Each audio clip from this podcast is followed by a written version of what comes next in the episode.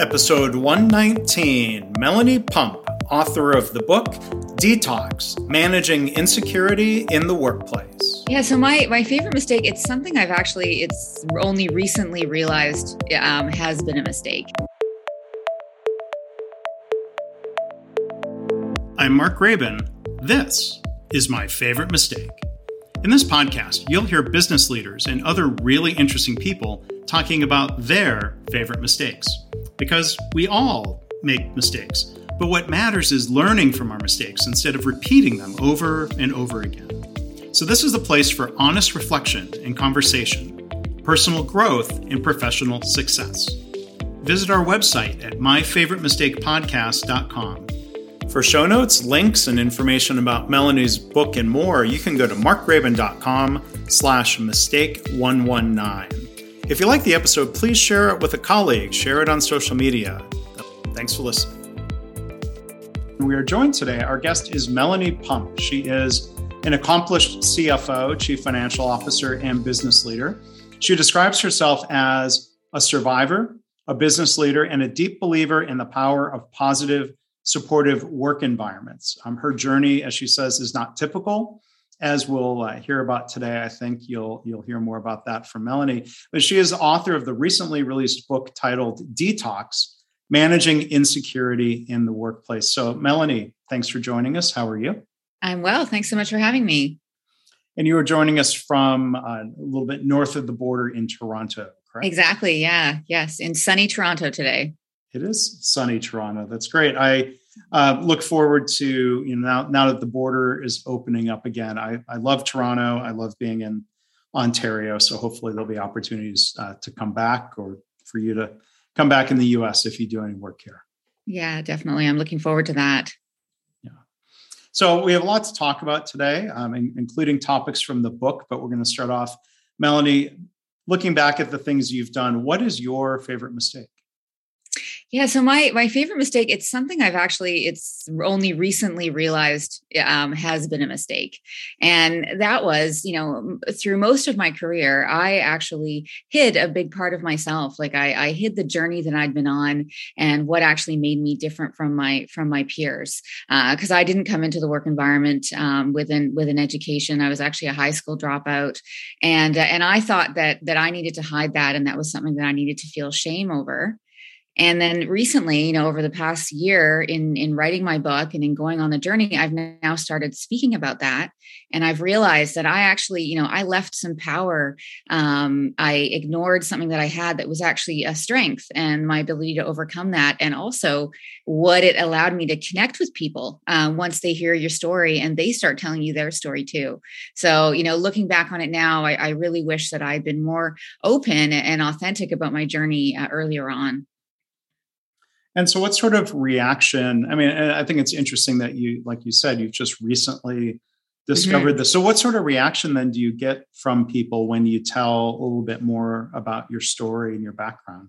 Yeah i mean the reaction is always is always supportive for one you know at, you know everybody likes to see somebody who has gone through challenges and overcome them and uh, and succeeded. So there's that of course which is great to feel supportive and to feel welcomed um, by everybody. Uh, but then i also have people coming and telling me about their own journeys because now that they now that i'm sort of exposing my back my background people are opening up about their own and then that's creating a different connection and i think even freeing for them as well so I feel like in being open now, it's actually helping me because I now feel more confident because I'm not hiding part of myself, but it's also helping other people too.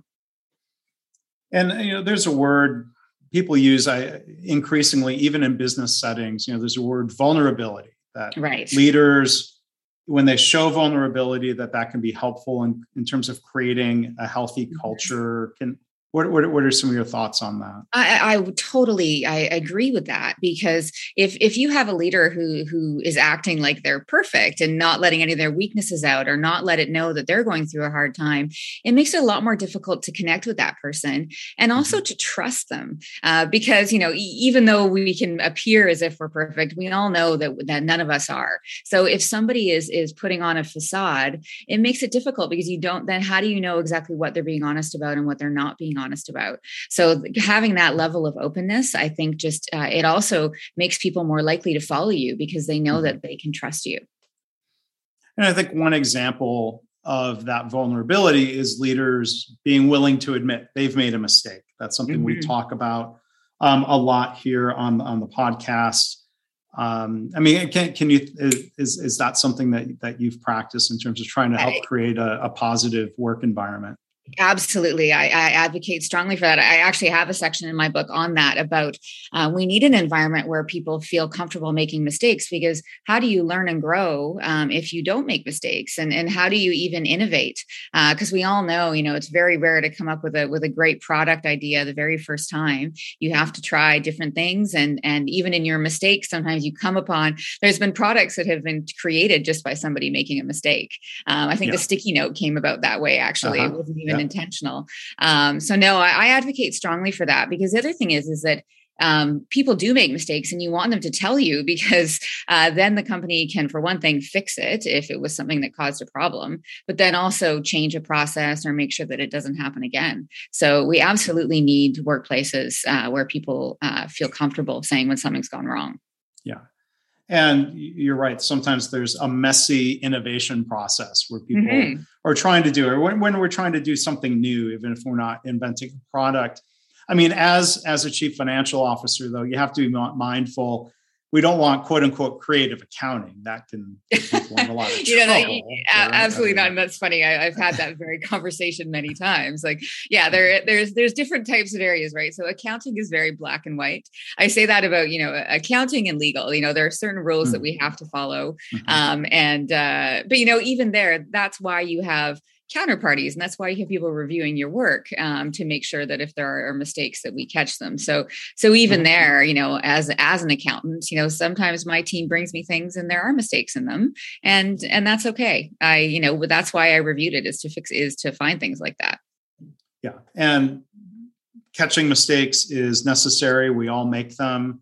Hopefully mm-hmm. we can try to figure out how to prevent uh, repeating the mistakes. I, I i'm more mindful of mistakes. I mean, they were all pretty minor. I've made at least five mistakes today that I could come up with off the top of my head. And one of them I admitted basically, you know, to, to my boss and, you know, a firm I work with as a subcontractor. And I, I my willingness to admit that mistake was in part due to knowing uh, I wasn't going to get chewed out. I wasn't going to be ridiculed. How could you do that? It was something where I, w- I was sloppy, but it was fixable right. really no no great harm. So i, I appreciate being able to work in an environment. When yeah. i'm in a leadership role i'm with you. I try to create that environment as well.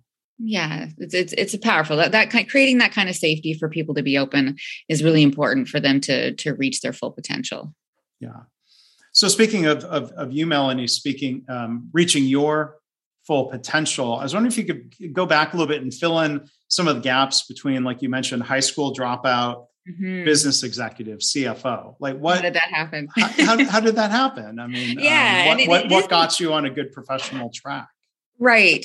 Yeah. So I, you know, like many of us, um, like my childhood was a bit rocky. My my parents divorced. Unfortunately, my father went bankrupt, and you know things just really didn't didn't recover. And and uh, I ended up dropping out of high school um, by grade ten. Um, I guess at that point, I just you know teenagers don't make good decisions often when they're on their own, and I was already out of my family house at that point but you know within within a couple years i really started realizing that this was not the good life for me. I'd gotten involved in drugs things were not safe and uh, and i just sort of woke up and and realized i could do better. And i was really fortunate um, to eventually get a job as a receptionist um, at an environmental engineering firm. So i was 20 20ish years old let's say at that time. And and uh, you know, fortunately, I was lucky enough to land in, in a work environment where there were really supportive leaders. And I had a leader who recognized my potential and she also recognized my insecurity and how I was feeling, but she supported me and, and um, you know, motivated me to go get a promotion from receptionist to admin assistant and then so far move up the ladder. And I also went back and got my GED. Um, I did night school towards my bachelor and then got my CPA designation and all during that time grew my career and and uh, and went up the corporate uh, went up the corporate ladder to get to where I am. So that's you know 20 years over 20 years career now to come from reception to uh, to CFO.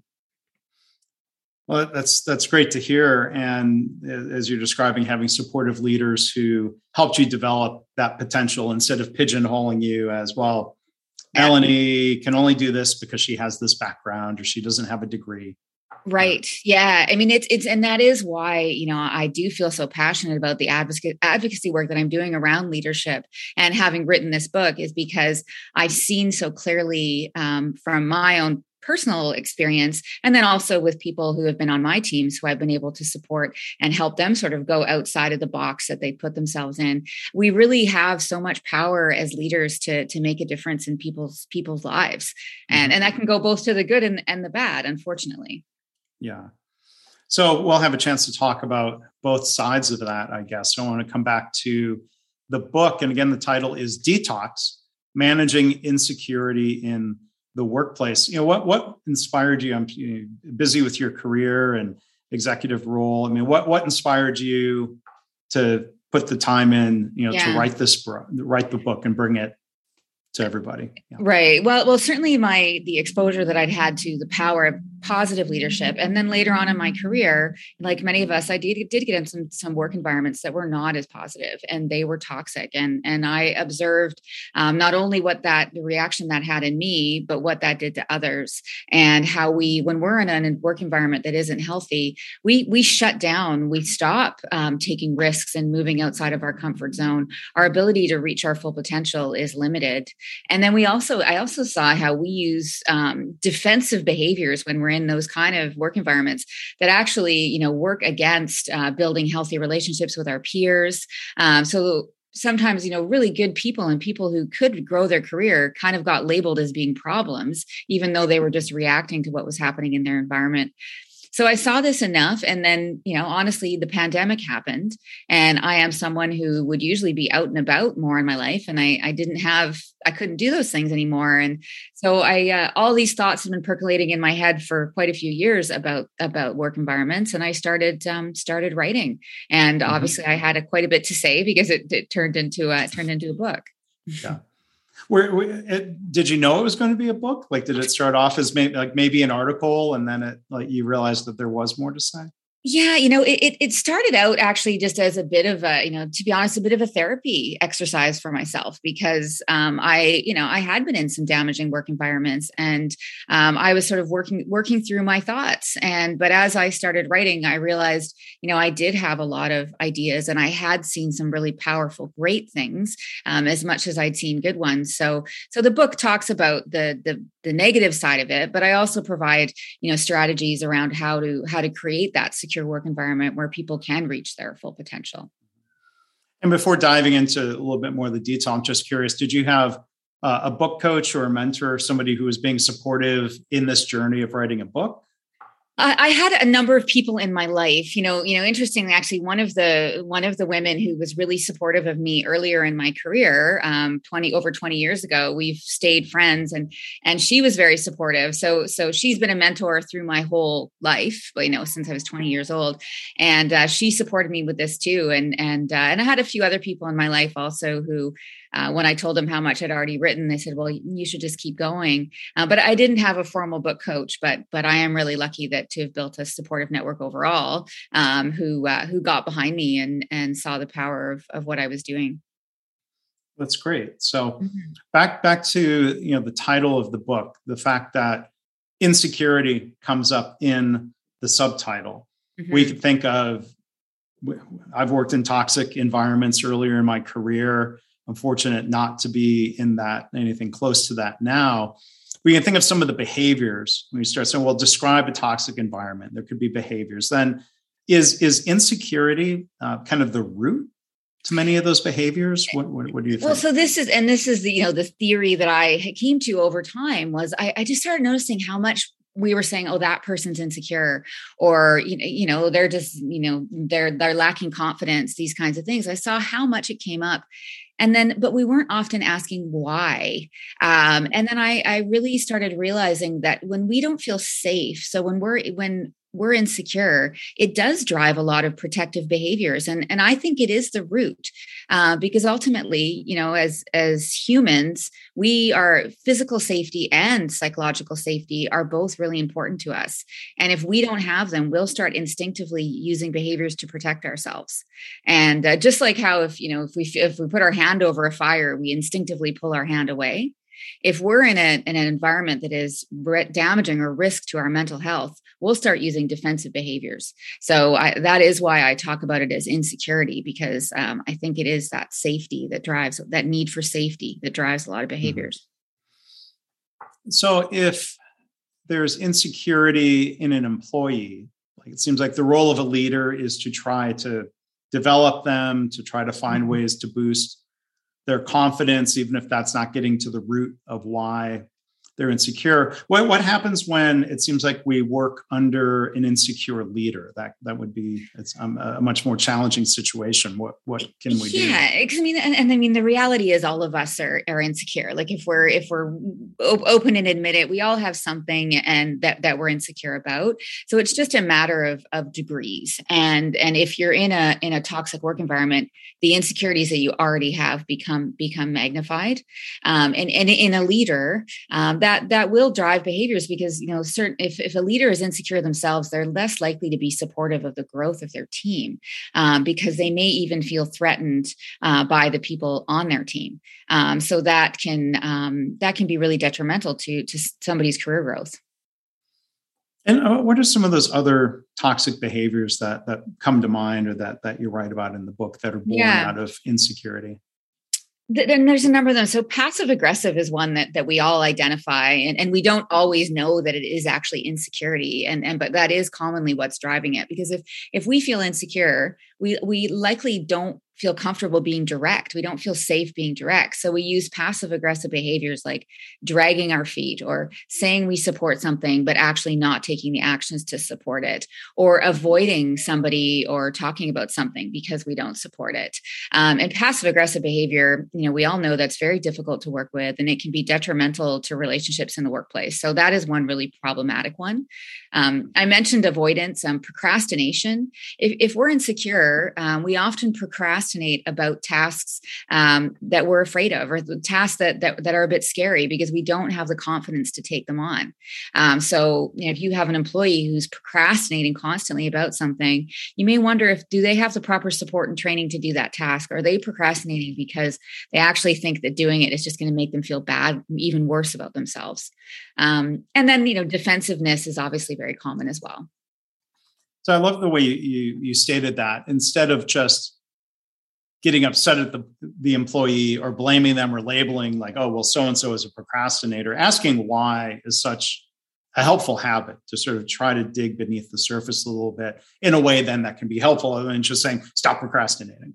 It, exactly, because it's, it's not helpful, right? Like, and for most of us procrastinate and we don't know why we're doing it. In fact, sometimes we get frustrated at ourselves at why we're procrastinating about something, and and usually there is some root there. And and you know, I do find often it's because something about the thing we're procrastinating about is is scary to us. Is you know maybe it is something we think we're going to fail at, and we don't think we can handle the failure, and that will be even um, more likely to happen if it's a toxic work environment where you have a leader who isn't isn't supportive of you when you make mistakes, you're probably going to procrastinate even more about anything where you think there's a threat that you could mm-hmm. do something wrong.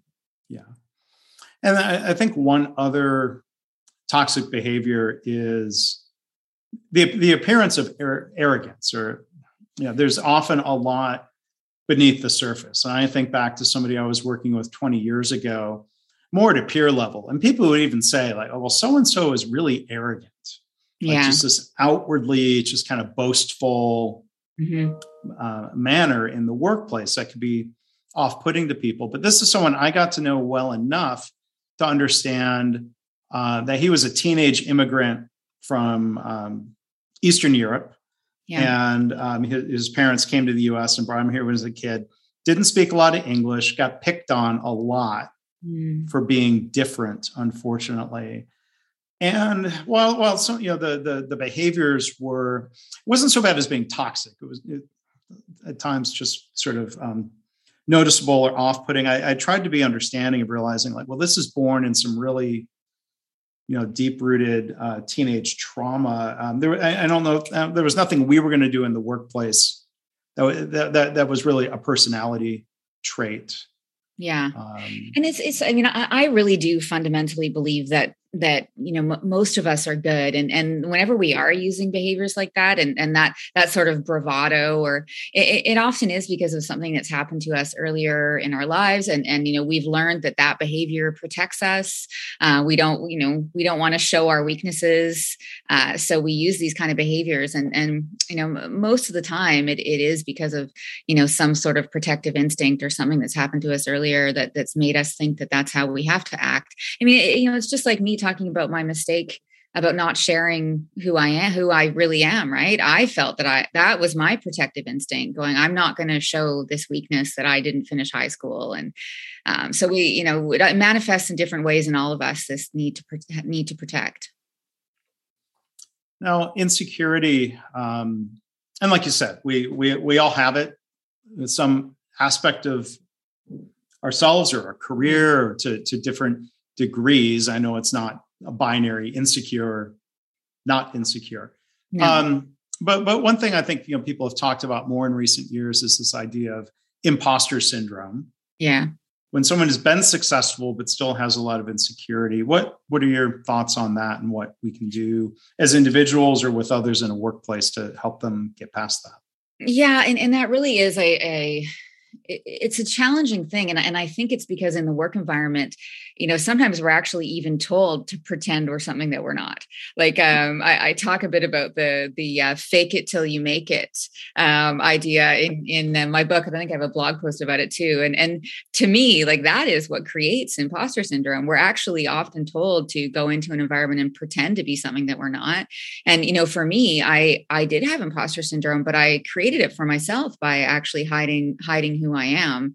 Um, but you know as leaders like that is we need to set the tone that employees don't have to do that that that they don't need to fake it till they make it and and we'll actually provide the support that they need. They don't need to fake it. Because i do think imposter syndrome will manifest more strongly if you're if you're in a workplace where you don't have the support. Um, so you're actually just like you you to a certain extent you are being an imposter because you don't have the support and the training that you need so you're having to pretend. And then that stays with you um, and makes you feel like you never deserve to be where you are. So providing people with this with good support and training that they need can help them feel like they do deserve to be there. And I appreciate you mentioning, you know, the the systemic nature of this, of, of again, mm-hmm. sort of come back to a similar idea. Don't criticize somebody or tell them don't feel like an imposter. We can help support them and build them up in different ways. Mm-hmm. Mm-hmm. I agree. I mean, I think some of that happens when, let's say, somebody gets a promotion um, early or at kind of a young age and then isn't supported. I mean, how many times do we see an individual contributor? I've seen it in different industries where someone gets promoted to a leadership role isn't given really much guidance other than well you're yeah. smart you'll figure it out. What what can we do to help with that oh situation? i mean that is it, you know you, you keep on nailing um, some of the topics i have in my book because another section is actually on over promotion. Because I, I, do think this is is a massive issue is that uh, we we very often put people into roles that they're not ready for. Um, and that does create insecurities in them because they know they're not ready for it. And then um, you know potentially they make more mistakes they fail it creates insecurities. Um, they're often not given I mean, it happens a lot in startups because, you know, they don't have the funding to potentially hire experienced people. So people get put in these roles. Um, and it's you know often we think we're doing somebody a favor by giving them a promotion but if we do that and we don't give them the right support we can actually be saddling them with with uh, insecurities that can last for the rest of their career um, so really making sure that people I, I do recommend like sometimes it seems like it's a dirty word to talk about weaknesses now mm-hmm. like we're we're uh, but the reality is we all have them and and having mm-hmm. an open discussion and and figuring out how you can if you put somebody in a role that maybe they aren't ready for really identify where the areas are they'll need support and then give that to them and that will reduce the chance that they'll that they'll get insecurities from being put in this challenging position yeah so talking about weaknesses beyond the cliche job interview question of What's yeah, exactly. Yes. right. What's your, yeah, what's your, yeah, which we all say, you know, I do things too quickly or, you know, some of these, uh, yeah, really getting, getting into it. Um, and, and because I, I know for me, actually, one of the more recent jobs um, that I went into, I actually went through the job description and I pointed out to them the areas where I felt that I didn't have the level of skill that they were looking for. And I think so they were like, really like, what is this person doing? You know, that she's supposed to be trying to sell herself. But what I wanted was to make sure that I went into that role feeling secure, knowing that they knew where I was going to going to need support, because that was more likely that I would I would stay confident in that role rather than me feeling like I was accepting it right off the bat, um, being a bit of an imposter because I wasn't honest about some of the mm. areas that I didn't have strengths. Yeah, but it, it's good that you applied for the position anyway yes. went into the process. So it makes me think of there are studies that show, as much as you can generalize about gender, that men are much more likely to uh, apply for a position for which they don't have all the qualifications, more right. so than women. Yeah, um, so, I've seen that research as well. Yeah. So do you, do you find in in your work and in your research? Um, I mean, are there again there's danger uh, sometimes in generalizing, but are, mm-hmm. are there gender issues when it comes to um, facing insecurity or, or working through it? Well, I, have definitely seen it in in um, in my work experience. Uh, one thing I do find is is you know women aren't as likely to boast and talk about some of the things that they've done, and and sometimes um, don't value their experiences strongly. So that may be why we don't, you know, as that research shown, a woman is less likely to apply for a job that she doesn't have all the skills for, um, rather than going, well, if I was able to do half of it, I must be able to figure out the other half. Um, so sometimes um, women don't give themselves as as much credit. Um, that, that's just what I've seen in in my my work experience and and and in my own personal experience it definitely has taken me time to build the confidence to believe that um, even though i can only do 75% of the job i can probably mm-hmm. figure out the other 25 yeah.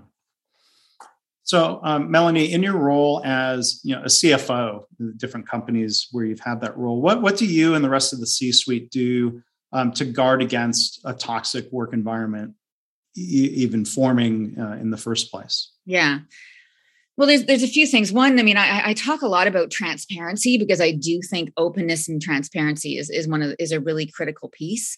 Um, of course, there's the don't be a bully. Um, that is that is obvious, and and uh, so making sure that we we look for values alignment in the leaders that we're bringing on the team. So that that is the bar. look for people that have values that align. But the thing is, even good people can can create toxicity. So you do have to be intentional. And so for me, transparency is critically important, and that includes making sure expectations are clear so people don't become insecure because they don't know what expect is expected of them and they don't know if they're meeting those expectations. Um, make sure the strategy of the business is also really clear so people know where they're going and they know that their that their job is safe. And uh, talking we talk about mistakes. Like like um, i don't shy away from saying when i've made a mistake or uh, what my weaknesses are. In fact i'm pretty open with my weaknesses and and i i hire people to um, make up for those uh, you know I, am a i'm a cfo i am not an excellent an excellent financial modeler. Um, so i have contracted somebody to do, to do that work for me and let them know they have a skill set that that i don't have. And and that's how you build a team is, is being open about where uh, what will be the most complementary skills. And those are the areas where you you know you're less less strong. Mm-hmm. so going back to an interesting phrase you used um, good people can still create toxicity that that's yeah. um, thought provoking because i think a lot of times people might look at a leader and ascribe bad intent I, right. I, I don't know who would be intentionally creating a toxic work environment. Very, they might be very few people. Um, they, yeah, they, they, they might be in denial about an environment being uh, toxic. yes, probably more likely. Yeah, yeah. That, that that's definitely what I've seen. It, it's um, I I've never in my career, even in the toxic work environments that I've been in, um, have been where where somebody was intentionally doing so. Um, often it is driven by our own insecurities um, that make us, you know, um, not share the information that we need to share. Um, you know, or some people are just better able to control um, their emotions than others. Um, and if they don't get help and coaching um, to manage that, um, it can be really detrimental to the to the workplace. So maybe a final question for you. And again, our guest has been uh, Melanie Pump. The uh, the book is Detox: Managing Insecurity in the Workplace. Um, you know, why, why does this matter for business results? There's the human side of it. We don't want to make people miserable at work. We want them to um, to, to be happy and, and, reach their full potential. What, what, how is that then also good? Yeah, great, great question. You know, because I, I, am a CFO, so ultimately uh, my mind works with numbers, and and that is why I thought felt it was important for me to add my voice to this discussion because people often just think, oh, you know, it's it's about the touchy feely stuff, but I do strongly believe that it affects the bottom line when you have a, a toxic work environment, and you know, one critical piece is is just productivity. Um, if your team um, is is distracted and and afraid of being bullied or uncertain. So they're spending a lot of time worrying about whether they're meeting expectations or uncertain about what the expectations are of them. That's time that they could be spending on their work that they're not. Um, you know we already talked about in innovation um, you want to you for your work you know today in today's workplace we need to be evolving and changing all the time. If you have people who are afraid of change afraid of making mistakes afraid of throwing out ideas that's going to really limit uh, the evolution of your business. Uh, so those are just a couple you know also collaboration. Collaboration is so important uh, for businesses to be successful and if people are in an environment where they're actually fearful of talking to their peers um, they're going to avoid collaboration and that's going to create silos within the organization uh, which is just really not healthy. And and people won't re- won't reach their full potential, and and neither mm-hmm. will the business. Yeah, and I, I, think there are times when people who uh, are, are not insecure can still be placed in a fear-driven uh, workplace. If they're being pitted against their colleagues, well, that'll kill collaboration. If they're getting um, threatened for bad, bad performance, if they're being blamed and punished and embarrassed for mistakes, people yeah. will will cover things up. I mean, these and that will trigger do, that'll trigger insecurities because the reality is is that we all need our jobs in order to provide for our families and our livelihood. So if you start to feel that those things are at risk, um, that will create insecurity, and you will start to act uh, defensively and use you know many of the behaviors that we've talked about. So yeah, somebody who's otherwise um, you know quite secure can come into a toxic work environment and and become extremely insecure that's uh, that's right, that's that's that's sad, and we we we don't want to see that. It's exactly, and that is why I you know I felt I wanted to write the book because I I saw it um, in people and I saw it in myself, and I agree. It it mm-hmm. sad. It's sad um, for the potential of the people and and for business. Mm-hmm. So how how do you see people um, using the book? I imagine the one strategy we might not expect to work would be getting the book, coming to the boss and saying, "Hey, we need to detox our workplace." That might be too direct. Uh, yeah, it might be a bit. I mean, it depends on your relationship with your boss, of course. I have had some people tell me that that's what they're going to do. Um, but you know, one thing, and some of the most common feedback that I've had from people is is reading the book is has turned some lights on for them about uh, their own behavior or about you know pe- people that they've maybe judged um, in in the past. And so it, it's made them it's had a bit of a reset and eye open on on how they need to to look at others. And uh, so that is something you know there's of course i have strategies in there around you know making making it okay to ha- make mistakes and connecting with your employees and creating that positive environment. But in general i, I really just hope it it makes us look a little more closely when somebody is um, acting in a way that frustrates us uh, before we judge them you know think about is could there be something that's happening in the workplace um, that's driving that behavior and and recognizing that you know most of us most of us want to do a good job we really do um, so we just need to create an environment where where people can Are I, I haven't brought this show up in a, a, a while. Um, I, I just watched the last episode of season two. I don't know. Have you watched the show Ted Lasso? I, have watched. Uh, I watched the first season. Yeah, yeah, yeah. I mean, many leadership lessons in uh, in Ted Lasso, unintentional ones, but yeah. But you're making me think of you know, there's the uh, the famous darts scene in, in season one that's so powerful, where Ted um, Lasso, uh, Coach Lasso quotes, I believe it's Walt Whitman, who says, you know, be curious, not judgmental. And when you talk about what you're talking about, reminds me of that. And I think it's always a good reminder when you see certain workplace behaviors, be curious. I, I think that goes yeah, I totally way. agree. Exactly. That that is how we should approach it. You know, before we judge anything, um, you know, try try to understand the situation.